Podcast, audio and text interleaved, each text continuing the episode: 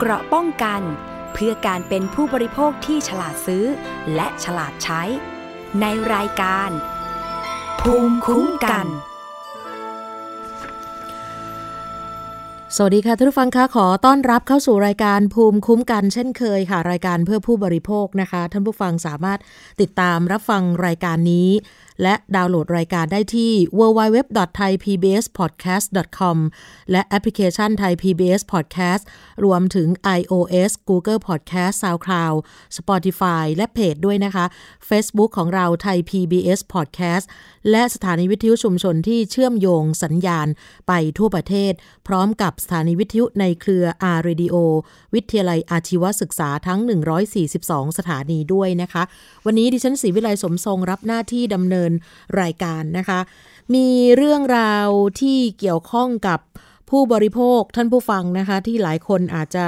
เคยประสบพบเจอปัญหาแต่ว่าไม่มีทางออกไม่รู้ว่าจะไปปรึกษาใครหลายต่อหลายครั้งที่ปล่อยให้เรื่องมันเงียบไปแล้วก็สุดท้ายก็เงียบจริงๆนะคะแต่บางเรื่องก็เงียบไม่ได้นะคะอย่างกรณีล่าสุดที่คุณหมอท่านหนึ่งนะคะที่จังหวัดเชียงใหม่เป็นทันตแพทย์นะคะได้โพสต์เรื่องราวสะเทือนใจเล่าเรื่องราวที่ภรรยาเป็นเภสัชกรนะคะอายุสามสิบห้าปีเข้ารับการตรวจอาการปวดท้องน้อยที่โรงพยาบาลเอกชนชื่อดังในจังหวัดเชียงใหม่แต่ว่ากลับเสียชีวิตลงในวันเดียวกันจากอาการแพ้สารทึบรังสีที่ทางโรงพยาบาลได้ฉีดเพื่อทำการตรวจเอ็กซเรย์คอมพิวเตอร์ช่องท้องส่วนล่างขณะที่แพทย์บอกว่าตรวจพบการตั้งครรภ์หลังจากที่ภรรยาเสียชีวิตแล้วซึ่งทางครอบครัวติดใจในการตรวจรักษาครั้งนี้นะคะเชื่อว่าน่าจะมีความผิดปกติในขั้นตอนการตรวจรักษาก็เลยเตรียมจะฟ้องร้องในการดำเนินคดีกับทางโรงพยาบาลแล้วก็มีการเรียกร้องให้แพทยสภาเข้ามาตรวจสอบในเรื่องนี้และเรียกร้องให้สื่อมวลชนเข้าไปตรวจสอบเพื่อคืนความเป็นธรรมให้กับผู้เสียชีวิตและครอบครัวนะคะซึ่งล่าสุดนั้นทางคุณหมอซึ่งเป็นผู้เสียหายนะคะพร้อมกับบิดามารดาที่เปิดคลินิกทำทันตกรรมอยู่ที่จังหวัดเชียงใหม่ก็แถลงให้ข้อมูลนะคะว่าเหตุการณ์นี้เกิดขึ้นเมื่อวันที่แปดกันยายนที่ผ่านมาภรรยาได้เข้ารับการตรวจที่โรงพยาบาลเอกชนชื่อดังแห่งหนึ่งในจังหวัดเชียงใหม่หลังจากเธอมีอาการปวดท้องน้อยมาประมาณ สามถึงสี่วันและคลื่นไส้อาเจียนมามากกว่าหนึ่งสัปดาห์โดยเข้าตรวจที่คลินิกอายุรกรรมทางเดินอาหารไม่แน่ใจว่าอาการปวดท้องนั้นเกิดจากอะไรซึ่งในวันดังกล่าวแพทย์สงสัยว่าจะเป็นนิ่วทางเดินปัสสาวะแล้วก็ให้มีการแอดมิดนะคะพักรักษาตัวเพื่อตรวจเอ็กซเรย์คอมพิวเตอร์ช่องท้องส่วนล่างที่จะมีการฉีดสารทึบรังสีแต่ปรากฏว่าหลังจากฉีดสารทึบรังสีเข้าไปภรรยาเกิดอาการแพ้สารทึบรังสีขั้นรุนแรงในที่สุดจนกระทั่งเวลา สิบห้านาฬิกาในวันเดียวกันทางโรงพยาบาลแจ้งว่าต้องใส่เครื่องช่วยหายใจที่ห้องฉุกเฉินจึงรีบเดินทางไปโรงพยาบาลทันทีก็พบว่าภรรยาถูกส่งตัวเข้ารักษาที่ห้อง ไอ ซี ยู แล้วโดยพบว่าอาการนั้นทรุดหนักแพทย์พยาบาลต้องช่วยกันปั๊มหัวใจยื้อชีวิตหลายครั้งทั้งที่ก่อนหน้านั้นเจ้าหน้าที่แจ้งว่าอาการเริ่มจะดีขึ้นก่อนที่ภรรยาจะเสียชีวิตลงในที่สุดจากนั้นคุณหมอก็มีการสวนปัสสาวะร่างไร้วิญญาณของภรรยาในการตรวจปัสสาวะยืนยันว่าพบมีการตั้งครรภ์ประมาณ เจ็ดถึงแปดสัปดาห์แล้วทำให้ผู้เป็นสามีและครอบครัวใจสลายซ้ำสองเพราะว่าสูญเสียทั้งภรรยาและลูกน้อยในครรภ์ด้วยนะคะคุณหมอท่านนี้ซึ่งเป็นทันตแพทย์บอกว่า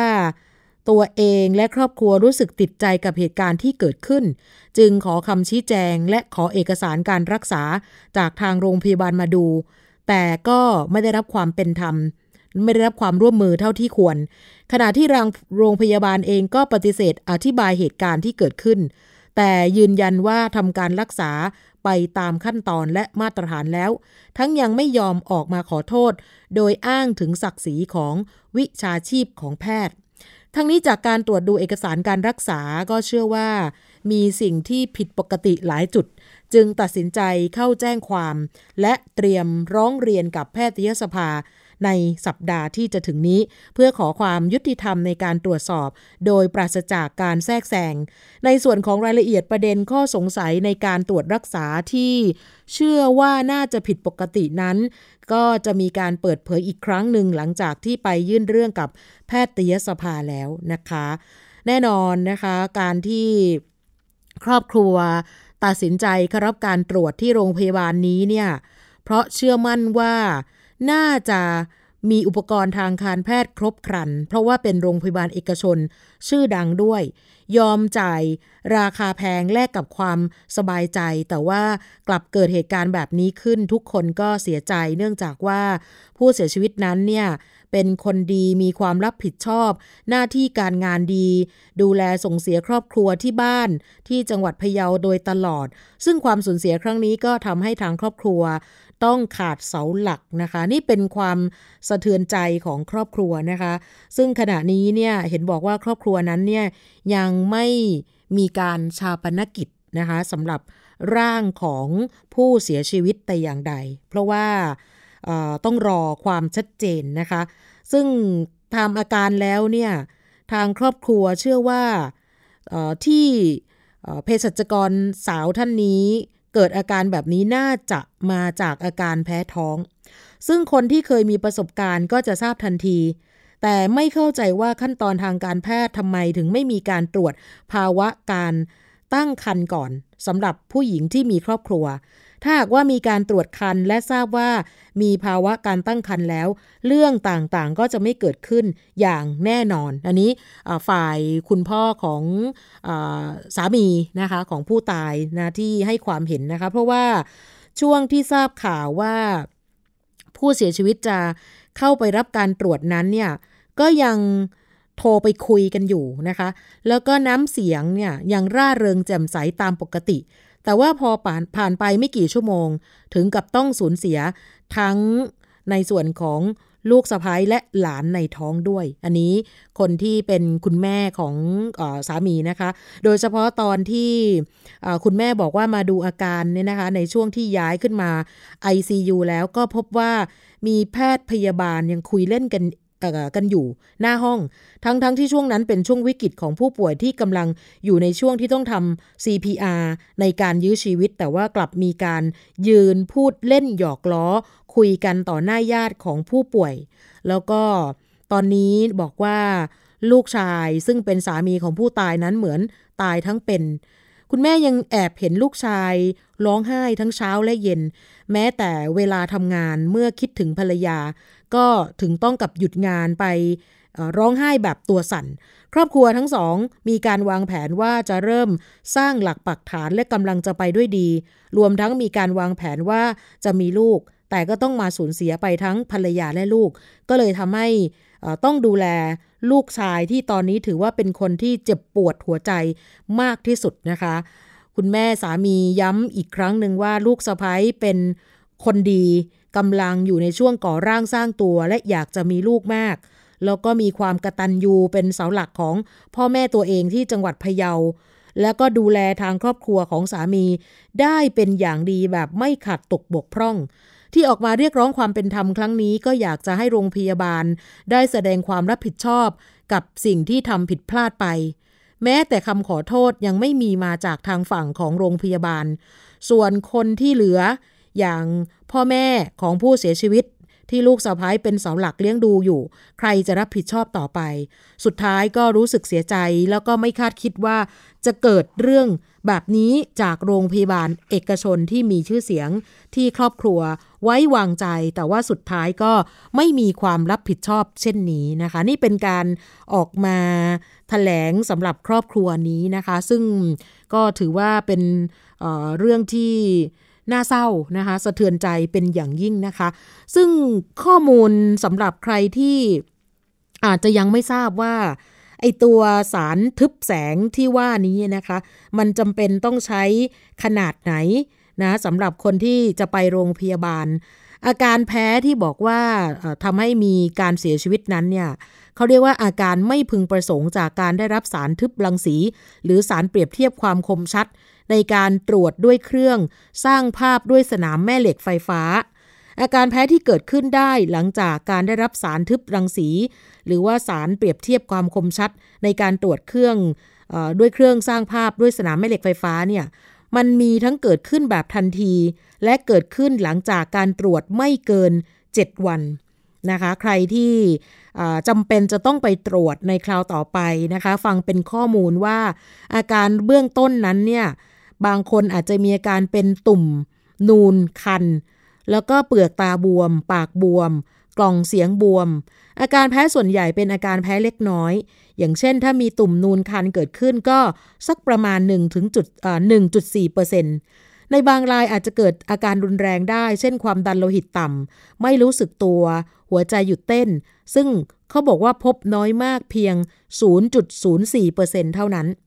แล้วก็มีอาการข้างเคียงจากการตรวจก็คือคลื่นไส้อาเจียนปวดศีรษะปวดกล้ามเนื้อมักจะมีอาการไม่รุนแรงแล้วก็หายเองได้ค่ะอาการอื่นๆที่ไม่พึงประสงค์ เอ่อ อาจจะมีบ้างแต่พบน้อยมากก็คืออาการไม่พึงประสงค์ต่อไตปัจจุบันนี้มาตรฐานในการป้องกันและการรักษาโดยการตรวจค่าการทำงานของไตในผู้ป่วยกลุ่มเสี่ยงเขาจะมีการป้องกันนะคะว่าจะป้องกันความเสี่ยงสำหรับคนกลุ่มนี้อย่างไรโดยเฉพาะคนที่มีปัญหาเรื่องไตแล้วก็ผู้ป่วยที่ตรวจเอ็กซเรย์คอมพิวเตอร์ส่วนช่องท้องทั้งหมดนั้นนะคะถ้าจะต้องมีการใช้สารทึบแสงเนี่ยนะคะต้องดื่มน้ำหรือน้ำผสมสารทึบรังสีด้วยหรือจะเป็นการสวนน้ำหรือน้ำผสมสารทึบรังสีทางทวารหนักหลังการตรวจอาจจะเกิดอาการคลื่นไส้อาเจียนท้องเดินได้เหมือนกันอาการเหล่านี้จะดีขึ้นแล้วก็จะหายไปประมาณภายใน สองถึงสาม วันนะคะนี่เป็นข้อมูลจาก ไอแม็กซ์ นะคะศูนย์รังสีวินิจฉัยก้าวหน้า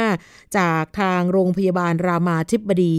มหาวิทยาลัยมหิดลนะคะซึ่งเมื่อฉีดเข้าไปแล้วก็ต้องมีการปฏิบัติตัวหลังการฉีดหรือว่าหลังการตรวจเอ็กซเรย์คอมพิวเตอร์ที่มีการฉีดสารทึบรังสีเข้าทางหลอดเลือดดำนะคะต้องดื่มน้ำสะอาดวันละสองลิตรยกเว้นผู้ป่วยที่คุณหมอให้จำกัดปริมาณน้ำแล้วก็ขอให้สังเกตอาการแพ้ที่อาจจะเกิดขึ้นหลังการตรวจหรือหลังการตรวจไม่เกินเจ็ดวันอย่างที่บอกเมื่อสักครู่แล้วก็รับประทานอาหารได้ตามปกติยกเว้นในรายที่แพทย์สั่งงดอาหารรวมถึงที่เขาคำนึงถึงความปลอดภัยที่สุดก็คือผู้ป่วยโรคไตโดยเฉพาะคนที่เป็นโรคไตวายเรื้อรังที่ได้รับยารักษาโรคเบาหวานอยู่นะคะชื่อยาว่าเมทฟอร์มินควรปฏิบัติตัวก็คือถ้ามีค่าอัตรากรองของเสียออกจากไตอยู่ระหว่าง สามสิบถึงสี่สิบสี่ มิลลิลิตรต่อนาทีควรหยุดยาตัวนี้ไปเลยสี่สิบแปดชั่วโมงนะคะหรือสี่สิบแปดชั่วโมงหลังการตรวจถ้าค่าการทำงานของไตต่ำกว่าสามสิบมิลลิลิตรต่อนาทีก็ควรปรึกษาแพทย์ก่อนเริ่มรับประทานยาสำหรับผู้ป่วยที่มีค่าอัตรากรองของเสียออกจากไตน้อยกว่าสามสิบมิลลิลิตรต่อนาทีหรือเป็นโรคไตวายเรื้อรังระดับ สี่ถึงห้า แล้วยาตัวนี้จะเป็นข้อห้ามใช้เนื่องจากว่าจะไปทำให้การทำงานของตับลดลงไปด้วยหรือบางรายขาดออกซิเจนได้อันนี้ก็ต้องปรึกษาแพทย์เป็นการด่วนเลยนะคะนี่เป็นเรื่องของสารทึบรังสีหรือว่า ซี ที ที่เป็นข่าวปัจจุบันนี้นะคะเพราะว่ามันมีภาวะแทรกซ้อนนะคะจากการฉีดสารตัวนี้เข้าไปนะคะจริงๆสารทึบรังสีชนิดฉีดเข้าหลอดเลือดเนี่ยมันเป็นสารที่มีความจำเป็นในการแยกความแตกต่างของอวัยวะที่ต้องการตรวจกับอวัยวะที่อยู่ใกล้เคียงก็เป็นการช่วยให้ภาพจากการตรวจทางรังสีมันมีความชัดเจนมากขึ้นเพราะฉะนั้น สารทึบรังสีเนี่ยปัจจุบันมีบทบาทในการตรวจทางรังสีหลายชนิดเลยนะคะไม่ว่าจะเป็นการตรวจเอ็กซเรย์คอมพิวเตอร์หรือว่าที่เราเรียกกันคุ้นเคยว่า ซี ที สแกนหรือการตรวจดูการทำงานของไตการถ่ายภาพรังสีหลอดเลือดการตรวจด้วยคลื่นแม่เหล็กไฟฟ้าหรือว่า เอ็ม อาร์ ไอ ก็ต้องใช้แต่ว่าเนื่องจากว่าสารทึบรังสีเนี่ยอาจทำให้เกิดการแพ้ได้หรือเกิดภาวะแทรกซ้อนต่อร่างกายจนถึงแก่ชีวิตได้ซึ่งนับว่าเป็นการตรวจที่มีความเสี่ยงสูงแล้วก็จากการศึกษาในต่างประเทศนะคะเขารายงานเอาไว้พบว่าผู้ป่วยที่ได้รับสารทึบรังสีชนิดแตกตัวทั้งหมดอันนี้เป็นการศึกษามาเกือบ สองแสน รายมีปฏิกิริยาแพ้ สิบสองจุดหกหกเปอร์เซ็นต์ และผู้ป่วยที่ได้รับสารทึบรังสีชนิดไม่แตกตัวทั้งหมดก็ประมาณเกือบ สองแสน รายเช่นกันมีปฏิกิริยาแพ้ สามจุดหนึ่งสามเปอร์เซ็นต์ นั่นหมายความว่าผู้ป่วยที่ได้รับสารทึบรังสีชนิดไม่แตกตัวนั้นมีปฏิกิริยาแพ้น้อยกว่าจากสารทึบรังสีชนิดแตกตัวนะคะแล้วก็สำหรับการป้องกันความเสี่ยงในการใช้สารตัวนี้นั้นสามารถทำได้ทุกระยะก็คือตั้งแต่ก่อนหรือขณะรวมถึงหลังการฉีดสารทึบรังสีถ้าหากว่าทางคุณพยาบาลหรือว่าเจ้าหน้าที่ที่เกี่ยวข้องนะคะมีความรู้ความเข้าใจเกี่ยวกับสารทึบรังสีเป็นอย่างดีแล้วผู้ป่วยก็จะได้รับการดูแลอย่างมีคุณภาพและปลอดภัยเพราะฉะนั้นก็ถือว่าน่าจะเป็นสิ่งที่ทุกคนต้องตระหนักปัจจุบันนี้ใช้เยอะมากแล้วก็มีภาวะแทรกซ้อนได้จากการฉีดสารทึบรังสีที่ว่านี้นะคะเอ่อผู้ป่วยหลายคนที่เข้ารับการตรวจนะคะสำหรับในส่วนของการถ่ายภาพรังสีอาจจะถูกเคยถูกคำถามว่าเอ๊ะไอ้สารตัวนี้เนี่ยมีการแพ้กันมากแค่น้อยแค่ไหนหรือแม้แต่ประวัติเกี่ยวกับอาการแพ้อย่างเช่นพวกแพ้อาหารทะเลเนื่องจากว่าเกรงว่าอาจจะเกิดอาการแพ้ขึ้นมาเมื่อมีสารทึบรังสีฉีดเข้าไปในหลอดเลือดในระหว่างการตรวจนะคะอาการอย่างที่บอกไปแล้วเมื่อสักครู่หลายคนก็อาจจะไม่ได้เกิดอาการเหมือนกับบอกที่ไปที่ที่บอกไปแต่ว่ามันมีความสัมพันธ์ตรงที่ว่าตรงนี้ค่ะหลายคนเชื่อว่าอาการแพ้ที่เกิดขึ้นจากการที่มีสารไอโอดีนฉีดเข้าสู่ร่างกายนั้นไปจับกับโปรตีนบางชนิดในร่างกายแล้วทำให้โปรตีนนั้นเนี่ยก่อให้เกิดปฏิกิริยาภูมิแพ้ตามมาแต่ว่าอย่างไรก็ตามนะคะยังไม่ได้มีหลักฐานยืนยันหรือว่าสามารถพิสูจน์ได้ว่าไอไอโอดีนที่ว่านั้นเนี่ยมันสามารถทำให้เกิดปฏิกิริยาภูมิแพ้ขึ้นมาอย่างที่มีนักวิจัยบางคนตั้งสมมติฐานเอาไว้คนที่มีประวัติแพ้อาหารทะเลอาจจะมีอาการต่างๆปรากฏขึ้นภายในสองชั่วโมงหลังได้รับสารที่แพ้เข้าไปหลังจากรับประทานอาหารทะเลอาการเหล่านี้ก็คืออาจจะมีอาการคันขึ้นมามีผื่นบวมแดงมีบวมในช่องปากช่องคอหรือตาบางคนก็มีคัดจมูกคลื่นไส้อาเจียนหรือว่าความดันต่ำได้สารที่ก่อปฏิกิริยาการแพ้ในอาหารทะเลเหล่านี้เนี่ยนะคะส่วนใหญ่มักจะเป็นโปรตีนที่อยู่ในเนื้อกุ้งหรือเนื้อปลาแล้วก็เนื่องจากว่าธรรมชาติแล้วเนี่ยนะคะระบบภูมิคุ้มกันของมนุษย์เราเนี่ยก็จะทำหน้าที่ในการตรวจสอบดักจับแล้วก็กำจัดสารแปลกปลอมที่ผ่านเข้ามาในร่างกายอยู่แล้วซึ่งมักจะเป็นสารจำพวกโปรตีนหรือว่าเป็นเซลล์ของสิ่งมีชีวิตอื่นๆแต่ไม่จับสารที่มีขนาดเล็กๆหรือว่าเป็นลักษณะแร่ธาตุดังนั้นสารไอโอดีนซึ่งมีคุณสมบัติเป็นแร่ธาตุจึงไม่พบหลักฐานว่าทำให้เกิดอาการแพ้ในลักษณะแบบเดียวกันทีนี้ในแง่ของความเชื่อมโยงนะคะระหว่างประวัติการแพ้อาหารกับอาการแพ้สารทึบรังสีนั้นเนี่ยจากการทบทวนทางสถิติในผู้ป่วยจำนวนอีกเป็นแสนนะคะ หนึ่งแสนหนึ่งหมื่นสองพัน คนที่ไปรับการตรวจและฉีดสารทึบรังสีพบว่าโอกาสในการเกิดอาการแพ้สารทึบรังสีในผู้ป่วยที่มีอาการแพ้อาหารทะเลนั้นเอ่อไม่ได้มากกว่าผู้ป่วยที่มีประวัติอาการแพ้อาหารชนิดอื่นอย่างเช่นแพ้ไข่แพ้นมหรือช็อกโกแลตเลยแล้วก็พบอีกด้วยค่ะว่าแม้ผู้ป่วยจะมีประวัติอาการแพ้อาหารทะเลอยู่ก่อนแล้วกว่า แปดสิบห้าเปอร์เซ็นต์ ก็สามารถใช้สารทึบรังสีในการตรวจได้โดยไม่เกิดปฏิกิริยาภูมิแพ้เกิดขึ้นเลยและถึงแม้ว่าจะเกิดขึ้น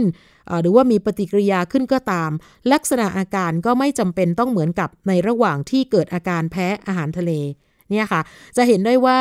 ความเชื่อเกี่ยวกับอาหารอาการแพ้สารทึบรังสีว่าน่าจะเกิดจากการแพ้สารไอโอดีนที่อยู่ในสารทึบรังสีนั้นไม่ได้มีความเกี่ยวข้องกันชัดเจนอย่างที่เราเคยเข้าใจ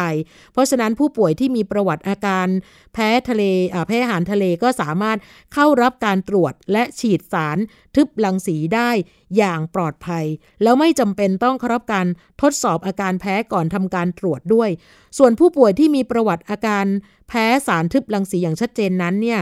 อาจจะต้องให้ความระมัดระวังในการใช้สารตัวนี้ให้มากขึ้นเนื่องจากว่าอาจจะเกิดปฏิกิริยาขึ้นได้แต่ไม่จำเป็นต้องถือเป็นข้อห้ามของการใช้สารทึบรังสีแต่อย่างใดนะคะนี่เป็นข้อมูลจากวงการแพทย์นะคะที่เอามาบอกกล่าวกันนะคะว่าจริงๆแล้วเนี่ยมันสามารถมีการแพ้ได้เกิดขึ้นได้แต่ว่าในรายล่าสุดที่เกิดขึ้นในบ้านเรานะคะที่จังหวัดเชียงใหม่เนี่ยก็ถือว่าเป็นเหตุสุดวิสัยไหมเดี๋ยวต้องรอนะคะเพราะว่าตอนนี้เนี่ยเรื่องนั้นเนี่ยถือว่าพอสื่อมวลชนมีการนำเสนอหลายสำนักเองเนี่ยนะคะทางผู้เสียหายก็คือครอบครัวของผู้เสียชีวิตนั้นเนี่ยก็บอกว่าเดี๋ยวรอก่อนเพราะว่ายังทำใจไม่ได้ก็คือรอการชาปนกิจศพไปก่อนนะปกติก็อาจจะมีการเผาศพไปแล้วแต่ตอนนี้บอกว่ายังต้องรอแล้วก็รวมถึงต้องรอเกี่ยวกับกรณีที่ทางแพทยสภาจะมีการพูดอย่างไรด้วยนะคะเดี๋ยวรอติดตามเกี่ยวกับเรื่องนี้นะคะนี่เป็นเรื่องที่ผู้ป่วยเองนะคะต้องระมัดระวังนะคะไปโรงพยาบาลเนี่ยหลายต่อหลายครั้งนะคะเวลาคุณหมอหรือแม้แต่พยาบาลนะคะตรงจุดคัดกรองหรือแม้แต่เภสัชกรนะคะจะถามเราตลอดว่าแพ้ยาหรือไม่ก็มักจะถามทุกครั้งซึ่งบางคนก็อาจจะแสดงความ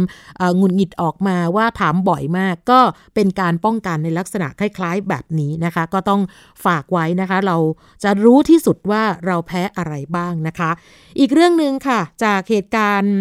รถตู้รับส่งนักเรียนชนกันเมื่อเร็วๆนี้นะคะเหตุเกิดที่จังหวัดมุกดาหารมีผู้เสียชีวิตหนึ่งรายแล้วก็บาดเจ็บสิบแปดรายหลายคนก็บอกว่านี่ไม่ใช่เป็นครั้งแรกและคิดว่าไม่น่าจะเป็นครั้งสุดท้ายเหมือนกันกับกรณีรถรับส่งนักเรียนที่เกิดอุบัติเหตุนะคะหลายต่อหลายครั้งมีเสียชีวิตมีบาดเจ็บเป็นจำนวนมากทีนี้ถ้าเกิดอุบัติเหตุขึ้นควรทำอย่างไรบ้างแล้วรถรับส่งนักเรียนที่ปลอดภัยจะเป็นแบบไหนเราจะใช้สิทธิ์เมื่อเกิดอุบัติเหตุได้อย่างไรเพื่อความปลอดภัยทั้งชีวิตและทรัพย์สินของทุกคนนะคะใน Facebook แฟนเพจของรถโดยสารปลอดภัย Safe Thai Bus ได้มีการแนะนำคู่มือรถรับส่งนักเรียนปลอดภัยสำหรับน้องๆที่ขึ้นรถรับส่งนักเรียนหรือว่าผู้ปกครองที่มีน้องๆนั่งรถรับส่งอยู่สามารถไปดูนะคะหรือว่าไปดาวน์โหลดคู่มือมาอ่านได้เลยค่ะมันมีความเอ่อเรียกว่ามีประโยชน์มากเกี่ยวกับเรื่องนี้นะคะอยากให้ทุกคนนั้นเนี่ย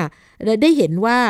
ในข้อมูลที่มีการนำเสนอนั้นเนี่ยนะคะบางคนนั้นเนี่ยไม่ค่อยจะอ่านกันแล้วก็ที่สำคัญก็คือพอมีหลายหน้าเนี่ยนะคะอาจจะเยอะๆเนี่ยก็ขี้เกียจอ่านแล้วคิดว่ามันคงไม่จำเป็นมันไม่ถึงคราวที่จะมาโดนกับครอบครัวของเราหรืออะไรก็ตามนะคะจริงๆแล้วเนี่ยในคู่มือที่มีการเขียนเอาไว้ชัดเจนนะคะเกี่ยวกับรถรับส่งนักเรียนปลอดภัยจะเป็นอย่างไรนะคะก่อนอื่นต้องรู้จักรถรับส่งนักเรียนก่อนนะคะว่ามันเป็นรถประเภทไหนอย่างไรแน่นอนจากสถานการณ์รุนแรงจากอุบัติเหตุที่เกิดขึ้นในแต่ละครั้งเนี่ยส่วนใหญ่ผู้ประสบเหตุก็จะเป็นเด็กเยาวชนถือว่าเป็นสถานการณ์ปัญหาสำคัญที่ต้องการความร่วมมือจากทุกภาคส่วนนะคะแล้วก็ในปีนี้เนี่ยยังไม่ถึงปลายปีนะคะมีอุบัติเหตุทางถนนที่เกิดขึ้นนะคะอยู่บ่อยครั้งนะคะหลายต่อหลายครั้งก็ไม่รู้ว่าจะมีการแก้ไขปัญหากันอย่างไรรถโรงเรียนก็คือรถที่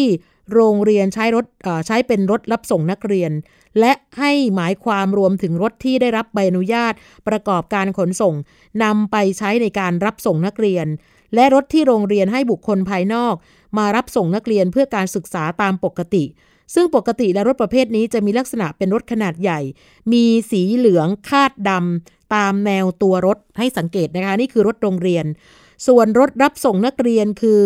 รถที่โรงเรียนให้บุคคลภายนอกนำรถมารับส่งนักเรียนเพื่อการศึกษาตามปกติรถประเภทนี้จะต้องได้รับการรับรองจากโรงเรียนและต้องได้รับการตรวจสภาพเพื่อขอขึ้นทะเบียนเป็นรถรับส่งนักเรียนกับสำนักงานขนส่งจังหวัดโดยจะได้รับอนุญาตครั้งละหนึ่งภาคการศึกษาเท่านั้นถามว่าจะเลือกอย่างไรให้ปลอดภัยในการเดินทางนี่เป็นเรื่องสำคัญที่ไม่ควรมองข้ามนะคะสำหรับผู้ปกครองแล้วก็เราละเลยต่อมาตรฐานด้านความปลอดภัยไม่ได้ดังนั้นการเลือกรถรับส่งนักเรียนที่ปลอดภัยก็มีหลักปฏิบัตินะคะก็คือต้องเลือกรถที่ถูกกฎหมายอย่าคิดว่าไปแป๊บเดียวเดี๋ยวก็ถึงแล้วนั่งอะไรไปก็ได้อันนี้ไม่ควรปัจจุบันนี้กรมการขนส่งทางบกอนุญาตให้รถยนต์นั่งส่วนบุคคลที่มีที่นั่งเกินเจ็ดคนแต่ไม่เกินสิบสองคนนะคะจะเป็นรถกระบะที่มีที่นั่งสองแถวหรือรถตู้โดยสารก็ตามมาจดทะเบียนใช้เป็นรถรับส่งนักเรียนได้ถ้าเป็นรถตู้โดยสารต้องเป็นรถที่มีป้ายทะเบียนสีขาวตัวหนังสือและตัวเลขสีฟ้าจัดวางที่นั่งเป็นแถวนะแถวตอนตามความกว้างของตัวรถเท่านั้นแต่ถ้าเป็นกรณีรถกระบะที่มีลักษณะเป็นที่นั่งสองแถว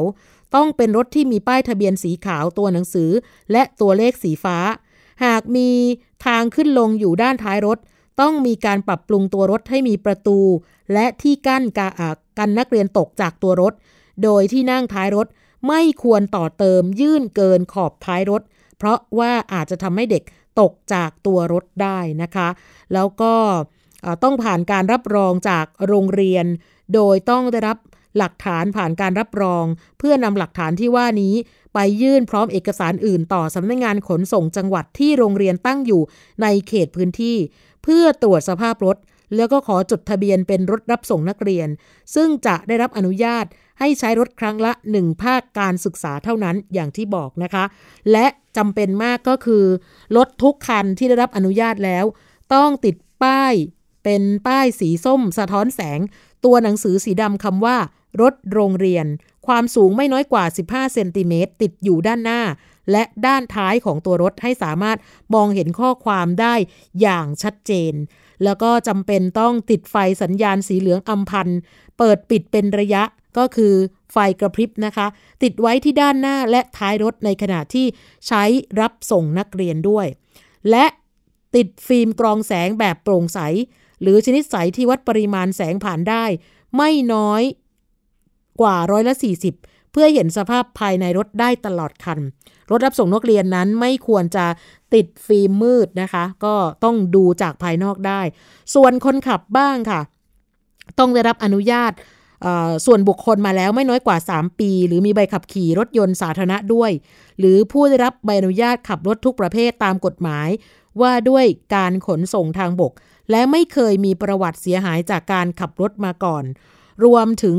ในรถต้องมีเครื่องมือเครื่องใช้ที่จำเป็นติดตั้งเก็บไว้ในที่เหมาะสมเพื่อช่วยเหลือนักเรียนเมื่อเกิดอุบัติเหตุหรือมีเหตุฉุกเฉินขึ้นรวมทั้งสามารถนำมาใช้งานได้สะดวกพร้อมใช้งานทุกขณะภายในรถรับส่งนักเรียนต้องมีใบก็เรียกอ่ะต้องไม่มีส่วนแหลมคมที่นั่งผู้โดยสารต้องยึดแน่นมั่นคงแข็งแรงแล้วก็ต้องมีผู้ควบคุมดูแลนักเรียนด้วยนะคะซึ่งมีอายุไม่ต่ำกว่าสิบแปดปีบริบูรณ์ประจำอยู่ในรถตลอดเวลาที่ใช้รับส่งนักเรียนนี่คือในคู่มือจะบอกเอาไว้ชัดเจนเพราะฉะนั้นเนี่ยการรับส่งนักเรียนที่เกิดอุบัติเหตุเนี่ยที่ไม่ปลอดภัยส่วนใหญ่แล้วเนี่ยนะคะเขาก็ไปใช้รถที่ดัดแปลงสภาพมาหรือว่าเอากลุ่มรถกระบะมาต่อเติมหลังคาซึ่งเป็นกลุ่มรถที่ไม่ผ่านการรับรองของโรงเรียนแล้วไม่ผ่านการตรวจสภาพจากกรมการขนส่งทางบกนะคะถ้าเผื่อว่าผู้ปกครองจะให้ลูกๆนะคะไปโรงเรียนแบบไม่ปลอดภัยก็ไม่ควรที่จะให้ไปรถแบบนี้อย่าเลือกใช้รถที่บรรทุกนักเรียนเกินกว่าจำนวนที่นั่งบนรถเพราะว่า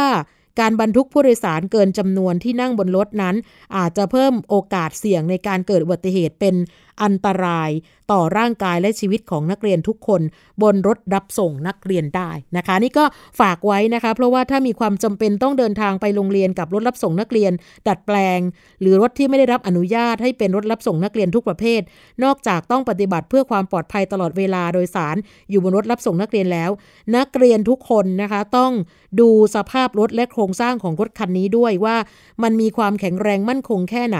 ถ้าเป็นรถกระบะต่อเติมหลังคาหรือรถหกล้อ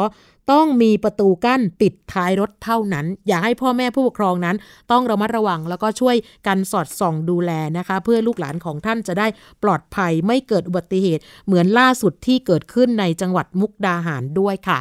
เราจะพักกันสักครู่นะคะเดี๋ยวกลับมาในช่วงหน้ากันต่อค่ะเกราะป้องกันเพื่อการเป็นผู้บริโภคที่ฉลาดซื้อและฉลาดใช้ในรายการภูมิคุ้มกัน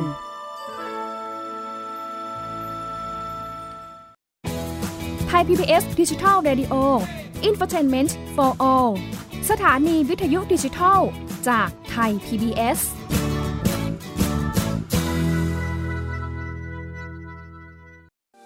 ดูละครแล้วย้อนดูราพร้อมสับได้ความรู้จากปวงปราชญ์แห่งราชบัณฑิตเต็มอิ่มทั้งความรู้และความบันเทิงต่อยอดจากละครน้ำดีอย่างปลายจวักถ่ายทอดหลากหลายเรื่องราวที่ซ่อนอยู่ในละครเรื่องนี้กับสารคดีพิเศษปลายจวักผ่านไทย พี บี เอส Podcast ที่เราจะนำปลายจวักมาเล่าสู่กันฟังนะคะละครทุกเรื่องบนโลกใบนี้เราต้องการนำเสนอชีวิตของมนุษย์ซึ่งเราสามารถสะท้อนตัวตนผ่านในอาหารได้ก็เลยอยากจะเล่าเรื่องอาหารเนี่ยเป็นหนึ่งในมิติทางประวัติศาสตร์แล้วก็นำสะท้อนถึงวิถีชีวิตของผู้คนด้วยครับเปิดปฐมฤกษ์เริ่มเสาร์ที่สามตุลาคมนี้ติดตามไทย พี บี เอส Podcast แค่ฟังความคิดก็ดังขึ้นฟังได้ทุกที่ทุกเวลาเข้าถึงง่ายในทุกช่องทางออนไลน์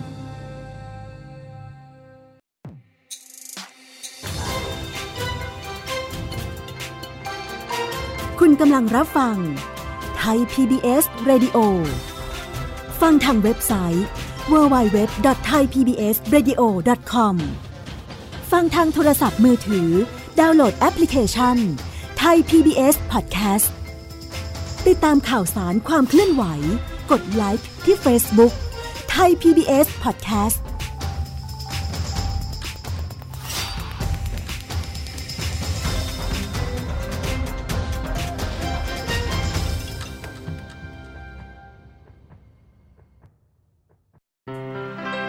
เกราะป้องกันเพื่อการเป็นผู้บริโภคที่ฉลาดซื้อและฉลาดใช้ในรายการภูมิคุ้มกันกลับมาช่วงนี้กับรายการภูมิคุ้มกันนะคะไปดูสคบมีการตรวจติดตามเฝ้าระวังการให้บริการรับส่งอาหารแช่แข็งนำเข้ากันสักนิดหนึ่งนะคะล่าสุดนั้นท่านประธานกรรมการว่าด้วยความปลอดภัยของสินค้าและบริการได้นำเจ้าหน้าที่ของสคบลงพื้นที่ตรวจสอบกระบวนการรับส่งสินค้านำเข้าประเภทแช่แข็งที่ศูนย์กระจายสินค้าคลังมหาชัยของบริษัทสยามแมคโครจำกัดมหาชนที่จังหวัดสมุทรสาครนะคะนั่นคือดร.วีรพงษ์ชัยเพิ่มค่ะในการลงพื้นที่ครั้งนี้ก็สืบเนื่องมาจากมาตรการการแพร่ระบาดของโควิด สิบเก้า ก็เลยต้องลงพื้นที่ไปตรวจสอบกระบวนการสำหรับการรับส่งสินค้าการควบคุมคุณภาพนะคะว่ามีได้มาตรฐานหรือไม่อย่างไรนะคะเพราะว่าแน่นอนผู้บริโภคเองก็รู้สึกหวั่นๆเหมือนกันนะคะเพื่อเป็นการเฝ้าระวังตั้งแต่ต้นทางว่าจะให้ผู้บริโภคนั้นเนี่ยได้มีความเชื่อมั่นนะคะจากการลงพื้นที่ครั้งนี้พบว่าทางคลังสินค้ามีมาตรการการตรวจสอบแหล่งที่มาของสินค้าตามมาตรการความปลอดภัยก่อนจะส่งไปจัดเก็บที่ตามกระบวนการที่ได้มาตรฐานและการส่งออกสินค้าตามระยะเวลาที่กำหนดนะคะทั้งนี้สคบก็จะได้นำแนวทางปฏิบัติดังกล่าวมากำหนดแนวทางให้เกิดมาตรฐานที่ดีขึ้นต่อไปเพื่อประชาชนจะได้รับความปลอดภัยในการ อุปโภคบริโภคนะคะเพราะว่าหลังจากที่เราทราบกันแล้วนะคะว่าสาเหตุที่พบเชื้อโควิด สิบเก้า ครั้งแรกเนี่ยมาจากตลาดขายอาหารทะเลสดๆที่เมืองอู่ฮั่นประเทศจีนแล้วก็มาเจอที่เขียงหั่นปลาแซลมอนในตลาดนะคะที่ปักกิ่งอีกหลายคนก็เลยกังวลว่าเอออาหารสำเร็จรูปอาหารแช่แข็งอาหารทะเลที่มาจากจีนหรือว่าอาจจะมาจากแหล่งอาหารต่างประเทศเนี่ยมันจะมีความเสี่ยงติดเชื้อไวรัสโคโรนามาด้วยหรือเปล่านะคะก่อนหน้านั้นทางหัวหน้าศูนย์เชี่ยวชาญเฉพาะทางด้านไวรัสวิทยาคลินิกจากคณะแพทยศาสตร์จุฬาลงกรณ์มหาวิทยาลัยศาสตราจารย์นายแพทย์ยงผู้วรวรรณให้ข้อมูลเอาไว้ว่าเป็นที่น่าสังเกตว่ามีการระบาดโควิด สิบเก้า ในจีนเกี่ยวกับตลาดตั้งแต่เริ่มต้นที่อู่ฮั่นแล้วแล้วก็มาที่ปักกิ่งแล้วก็มาที่ต้าเหลียนมณฑลเหลียวหนิงนะคะการระบาดที่อู่ฮั่นนั้นก็เป็นตลาดค้าสดนะคะพวกอาหารทะเลแล้วก็สัตว์มีชีวิตการระบาดที่ปักกิ่งตลาดซินฟาตี้ก็มีการพบเชื้อที่เขียงปลาแซลมอนที่นำเข้าจากเดนมาร์กแล้วล่าสุดก็คือต้าเหลียนก็มีการพบเชื้อที่กุ้งที่ส่งมาจากประเทศเอกวาดอร์ก็ทำให้ทางการจีนต้องมีการระดมเชิงรุกตรวจสิ่งแวดล้อมและคนเป็นแสนรายเลยนะคะเพื่อป้องกันการระบาดในขณะเดียวกันค่ะทางด้านเว็บไซต์นิวยอร์กไทมส์ระบุว่าแม้ว่าจะมีการตรวจพบเชื้อโควิด สิบเก้า จากปีกไก่แช่แข็งจากประเทศบราซิลที่ส่งไปจีนแต่ก็มีความเป็นไปได้ต่ำมากที่จะพบเชื้อไวรัสในอาหารรวมถึงแพ็กเกจที่ใส่อาหารด้วยนักวิทยาศาสตร์นะคะโดยเฉพาะนักไวรัสวิทยาจากหลายที่เลยนะคะโดยเฉพาะคนดังจากมหาวิทยาลัยโคลัมเบียแองเจล่ารัสมุสเซนก็บอกว่าการพบไวรัสในปีกไก่แช่แข็งหมายความว่าบางคนที่ถือปีกไก่แช่แข็งติดเชื้อเหล่านั้นอาจจะเป็นผู้ป่วยติดเชื้อไวรัสอยู่ก่อนแล้วแต่ไม่ได้หมายความว่าปีกไก่แช่แข็งเหล่านั้นจะปนเปื้อนหรือว่าติดเชื้อไวรัสตั้งแต่แรก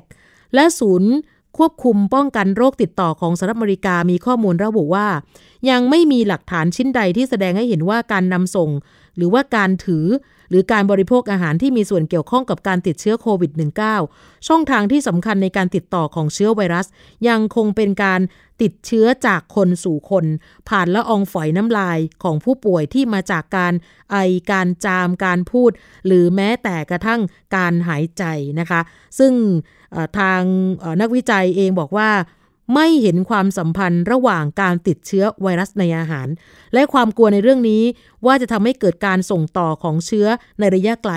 ซึ่งระบุว่าการพบการติดเชื้อไวรัสในอาหารมีความเป็นไปได้สูงมากที่จะมาจากคนที่เป็นผู้สัมผัสจับต้องและลำเลียงขนส่งอาหารมากกว่าจะพบการติดเชื้อไวรัสในตัวอาหารเองดังนั้นจึงมีข้อสรุปได้ว่า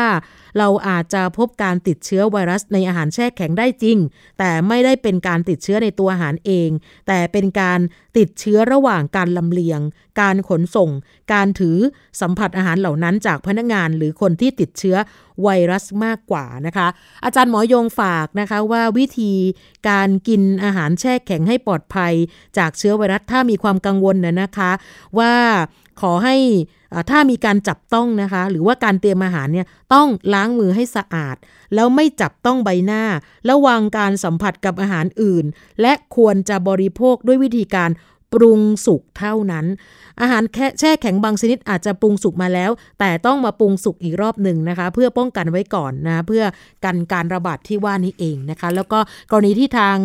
สคบไปตรวจติดตามเฝ้าระวังการให้บริการการรับส่งอาหารแช่แข็งนำเข้าในบ้านเราที่สมุทรสาครล่าสุดในการลงพื้นที่นั้นก็ถือว่าที่นั่นได้มีการควบคุมคุณภาพสินค้าเป็นอย่างดีนะคะก็สบายใจได้สำหรับคนที่กินอาหารประเภทนี้ก็คืออาหารแช่แข็งนำเข้านั่นเองนะคะช่วงนี้จะไปช่วงคิดก่อนเชื่อกับอาจารย์ดร.แก้วกังสดาลอำไพนักพิษวิทยาเช่นเคยนะคะวันนี้อาจารย์แก้วจะคุยกับคุณชนาทิพย์ในตอนที่ชื่อว่าการตรวจ ดี เอ็น เอ เพื่อเลือกอาหารเชื่อได้จริงหรือเชิญค่ะ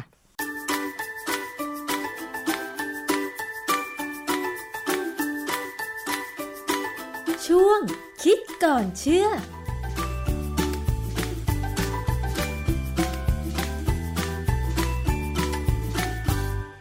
พบกันในช่วงคิดก่อนเชื่อ กับดร.แก้วกังสดาน้ำไพนักพิษวิทยาและดิฉันชนาทิพย์เช่นเคยนะคะวันนี้ค่ะพูดถึงเรื่องของการตรวจ ดี เอ็น เอ กันบ้างคุณผู้ฟังมันมีกรณีที่การตรวจ ดี เอ็น เอ เนี่ยนะคะเพื่อที่จะเลือกอาหารได้จริงหรือหลายคนคงจะเคยได้ยินข่าวนี้นะคะมันเป็นอย่างไรต้องมาถามอาจารย์แก้วค่ะอาจารย์คะครับคือเรื่องของการตรวจ ดี เอ็น เอ ไงนะมันเริ่มมาจริงจังมากขึ้นหลังจากที่ว่ามีการตรวจจีโนมของคนของมนุษย์เนี่ยได้ทั้งหมดเลยทำให้เรารู้ว่าจีโนมหรือยีนของมนุษย์เนี่ยมันประกอบกันยังไงมีองค์ประกอบที่เป็นลำดับของที่เราเรียกว่านิวคลีโอไทด์หรือเบสเนี่ยเป็นยังไงคือข้อมูลตรงเนี้ยมันเหมือนรหัสพันธุกรรมที่จะบอกว่าคนแต่ละคนเขาจะเป็นยังไงความจริงเนี่ยเราดูจากลักษณะของคนที่แสดงออกในปัจจุบันนี้ก่อนแล้วเมื่อเราวิเคราะห์จีโนมได้เนี่ยทำให้เรามองย้อนหลังไปได้ว่าที่เขาเป็นอย่างเนี้ยเพราะพันธุกรรมเขาเป็นอย่างนี้แหละรหัสพันธุกรรมเขาเป็นอย่างนี้นะฮะที่สำคัญคือเขามองกลับไปว่าถ้าเราสามารถดูความสัมพันธ์ของจีโนมกับลักษณะทางพันธุกรรมที่แสดงออกได้เนี่ยและถ้ามันเป็นลักษณะพันธุกรรมที่ไม่ดีเช่นเป็นโรคไม่ว่าจะเป็นเบาหวานพันธุพันธุกรรมหรือว่ามันจะเป็นโรคที่เกี่ยวกับความซึมเศร้าอะไรก็ตามเนี่ยนะถ้าเรารู้นะว่ามันชัดเจนว่ามันใช่แน่เราสามารถจะแก้ไขได้ในอนาคตซึ่งปัจจุบันนี้เครื่องเครื่องมือในการแก้ไขมีแล้วก็คือที่เราเรียกว่ายีนอีดิทที่เราเคยพูดไปนะฮะว่าเราสามารถเข้าไปแก้ไขยีนหรืออีโนมของคนเนี่ยที่เมื่อเริ่มเป็นตัวอ่อนเล็กๆเป็นเซลล์เดียวเนี่ยสามารถแก้ไขได้เพื่อไม่ให้เขาเป็นโรคนะอันนี้อันนี้เป็นสิ่งที่ทำได้ด้วยด้วยจริงๆขนาดที่เคยมีข่าวที่บอกว่าคนจีนหมอจีนเนี่ยทำได้แล้วแต่ว่าจีนก็ต้องพยายามกลบข่าวนี้เพราะว่ามันยังไม่ถูกทางจริยธรรมอยู่นะค่ะแล้วก็ไม่ถูกกฎหมายด้วยหรือเปล่าอาจารย์ไม่ถูกกฎหมายอันนี้แน่ๆคือคือว่าจริงๆเนี่ยความจริงมันเป็นเรื่องที่ควรจะถูกกฎหมายถ้าทำแล้วไม่ผิดจริยธรรมค่ะเหมือนกับการโคลนคนขึ้นมาเนี่ยอย่างกรณีที่มีข่าวว่าคนจีนเขามาสร้างเด็กหลอดแก้วในคนในโดยให้คนไทยเนี่ยอุ้มท้องให้อุ้มบุญค่ะเออเนี่ยคือมันมีปัญหาว่าเด็กพวกนี้ที่เกิดมาเนี่ยเขาสงสัยว่าพวกคนจีนรวยๆเนี่ยจะมาสร้างเด็กพวกนี้ไว้เป็นอะไรของอวัยวะเขากลัวว่าความที่เขารวยแล้วทำงานเพราะว่าต้องทำงานหนักเนี่ยเขาจะเป็นโรคนู่นโรคนี่เยอะก็เลยทำอะไรทางของอวัยวะไว้แล้วก็ถึงวันหนึ่งก็มาเอาเปลี่ยนเลยเด็กนั่นก็อาจจะต้องตายนะฮะแต่ว่าเรายังไม่คงไม่ถึงจุดนั้นหรอกยังยังแต่เพียงใกล้แล้วเท่านั้นเองนี่ในกรณีของการตรวจ ดี เอ็น เอ เพื่อว่าว่าคนคนนี้ควรจะกินอาหารแบบไหนถึงชีวิตถึงจะอายุยืนสุขภาพดียืนด้วยไม่เป็นโรคอะไรเลยค่ะอย่างเงี้ยนะผมเคยดูคลิปใน YouTube อยู่อันหนึ่งเขาเขาสร้างภาพของภัตตาคารในอนาคตว่าอีกหน่อยเนี่ยนะคงอีกหน่อยของเขาเขาเนี่ยคงไม่นานแล้วล่ะอาจจะสิบปียี่สิบปีนี่เองเวลาคนเข้าไปในภัตตาคารเนี่ยสมมติเลือกสั่งบอกเอาก๋วยเตี๋ยวผัดไทยบริกรก็จะถามว่าผัดไทยตามลักษณะยีนแบบไหนคนที่สั่งก็จะยื่นข้อมูลการตรวจยีนให้บริกรว่าของเขาอาจจะเป็นยีนกอไก่ขอไข่อะไรก็ตามบริกรบอกว่าเอาผัดไทยแต่ยีนแบบยอยักษ์คอตะคูซึ่งมันจะเป็นเฉพาะเลยของแต่ละคนคนที่ทำผัดไทยให้ก็จะต้องใช้เครื่องปรุงที่เหมาะกับแต่ละยีนมีคำคำนึงเขาเขาอาจจะใช้ในอนาคตคือเป็น personalized diet คืออาหารเฉพาะบุคคลนะไอเนี้ยเป็นเรื่องที่ผมดูแล้วผมก็เออมันก็คงอีกยี่สิบถึงสิบปีนะแต่ปรากฏว่าตอนนี้มีอดีตนักการเมืองไทยของเราคนหนึ่งซึ่งเขาก็รวยมากนะแล้วเขาก็เล่ร่อนไปทั่วๆนะวันหนึ่งเขาก็เขาก็พูดอัดคลิปใน iPod เอ่อ iPad อะไรก็ตามเนี่ยที่ที่เขามีกันอยู่นะบอกว่าเนี่ยเขาจะลงทุนเรื่องกิจการเกี่ยวกับการตรวจจีโนมเพื่อดูว่าสุขภาพของผู้ที่ตรวจเนี่ยควรจะกินอาหารแบบไหนแสดงว่าอะไรแสดงว่า ไอ้กระบวนการของการตรวจจีโนมแล้วมันสามารถหาความสัมพันธ์กับชนิดของอาหารที่คนกินได้เนี่ยมันใกล้เข้ามามากขึ้นค่ะก็ถึงก็ถึงกล้าพูดที่ว่าจะลงทุนแล้วเมื่อมันลงทุนแล้วเนี่ยมันก็อาจจะมีการเรียกเรียกหุ้นใช่ไหมแบบสตาร์ทอัพอะไรก็ตามเนี่ยเพราะว่าจริงๆกระบวนการตรวจนี่มันไม่ยากนะแค่ส่งมันจะมีหลอดทดลองที่ปลอดปลอดปลอดเชื้อนะข้างในก็จะมีคอตตอนบัดเราเคยใช้แค่หูใช่ไหมแต่คอตตอนบัดอันนี้จะใหญ่ยาวหน่อยเขาจะเอามาใช้สำหรับขูดเซลล์ที่กระพุ้งแก้มพอขูดเสร็จปั๊บก็เอาใส่หลอดแล้วก็ปิดจุกส่งทางไปรษณีย์กลับให้เขาเขาก็จะเอาเซลล์นั้นนะไปจัดการสกัดเอา ดี เอ็น เอ ออกมาจากนั้นกระบวนการทางโมเลกุลาร์ไบโอโลจีหรือชีวโมเลกุลเนี่ยก็สามารถจะเพิ่มปริมาณ ดี เอ็น เอ ขึ้นมาได้เยอะๆหน่อยแล้วก็เอาไปวิเคราะห์ลำดับของเบสหรือนิวคลีโอไทด์ที่ประกอบเป็นยีนของแต่ละคนคืองี้ก่อนอื่นต้องอธิบายนิดหนึ่งคำว่ายีนว่ายีนยีนผมแบบยีนผมดำนะยีนผมดำคนไทยเนี่ยมันไม่ได้หมายความว่าทุกคนมียีนที่มีลำดับของเบสเหมือนกันนะอ้าวเหรอคะมันจะต่างกันนิดๆหน่อยๆค่ะเป็นลักษณะเฉพาะของคนเลยนะฮะเพราะฉะนั้นเนี่ยไอ้การต่างกันถ้ามันต่างกันแล้วมันส่งผลเสียคือทำให้เป็นโรคเพราะฉะนั้นยีนผมดำนี่ก็แสดงได้เหมือนกันถ้าถ้าสมมติว่าจะเอามาดูกันจริงๆนะว่าคนบางคนเนี่ยทำไมเขาถึงผมร่วงเร็ว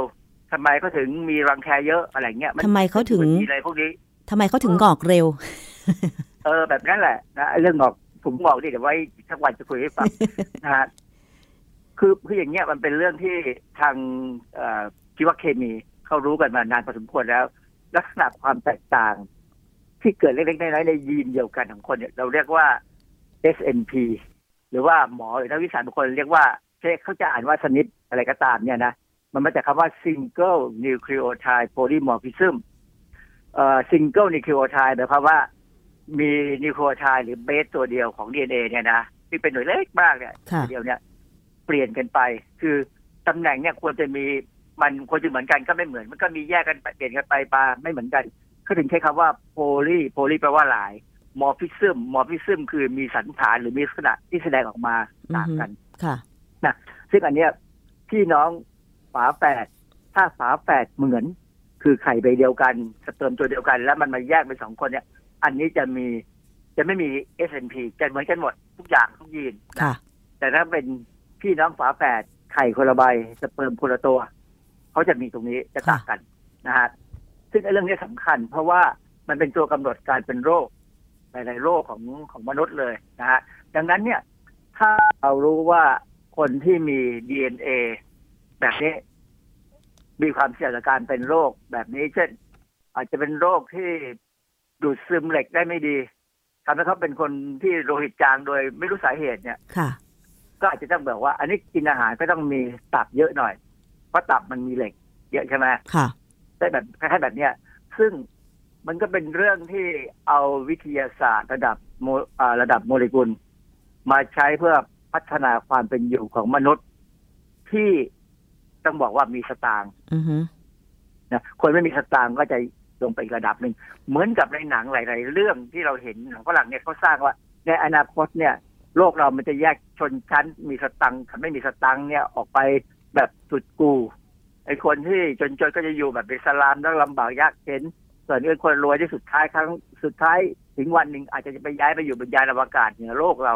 อะไรแบบเนี้ยซึ่งมันมีหนังซึ่งสร้างภาพกันคือไม่ได้สร้างภาพว่าอนาคตเราจะดีเลยนะสร้างภาพว่าอนาคตเราจะมีคนที่ดีขึ้นกว่าสบายขึ้นเนี่ยแค่น้อยนิดส่วนคนส่วนใหญ่จะลำบากค่ะและนั่นก็คือช่วงคิดก่อนเชื่อนะคะฟังกันถึงแม้ว่าจะเป็นงานด้านวิทยาศาสตร์แต่ว่าพอนำมาอธิบายให้เราเข้าใจได้ง่ายๆแล้วก็ทำให้นึกไปถึงว่าเดี๋ยวต่อไปในอนาคตเนี่ยชีวิตมนุษย์เราจะเป็นอย่างไรนะคะติดตามกันได้ในรายการภูมิคุ้มกันรายการเพื่อผู้บริโภคค่ะเพราะเราทุกคนคือผู้บริโภคนะคะนอกจากฟังสด ก็ยังสามารถดาวน์โหลดไปฟังย้อนหลังหรือว่าถ้ามีสถานีวิทยุแห่งไหนต้องการเชื่อมโยงสัญญาณนำรายการภูมิคุ้มกันและรายการอื่นๆที่ผลิตโดยทีมงานไทย พี บี เอส Podcast หรือไทย พี บี เอส Radio แล้วล่ะก็ยินดีเป็นอย่างยิ่งนะคะเข้าไปที่ Facebook ของเราค่ะ เฟซบุ๊ก ดอท คอม สแลช ไทย พี บี เอส เรดิโอ แฟน แล้วก็ส่งข้อมูลการเชื่อมโยงมาถึงเราได้นะคะ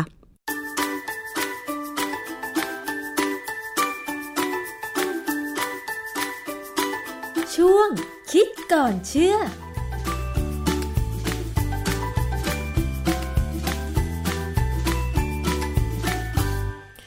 คิดก่อนเชื่อกับอาจารย์ดร.แก้วกังสดานอำไพมีให้ติดตามกันเป็นประจำทุกวันนะคะก็เป็นประโยชน์มากมายนะคะวันนี้จะปิดท้ายกัน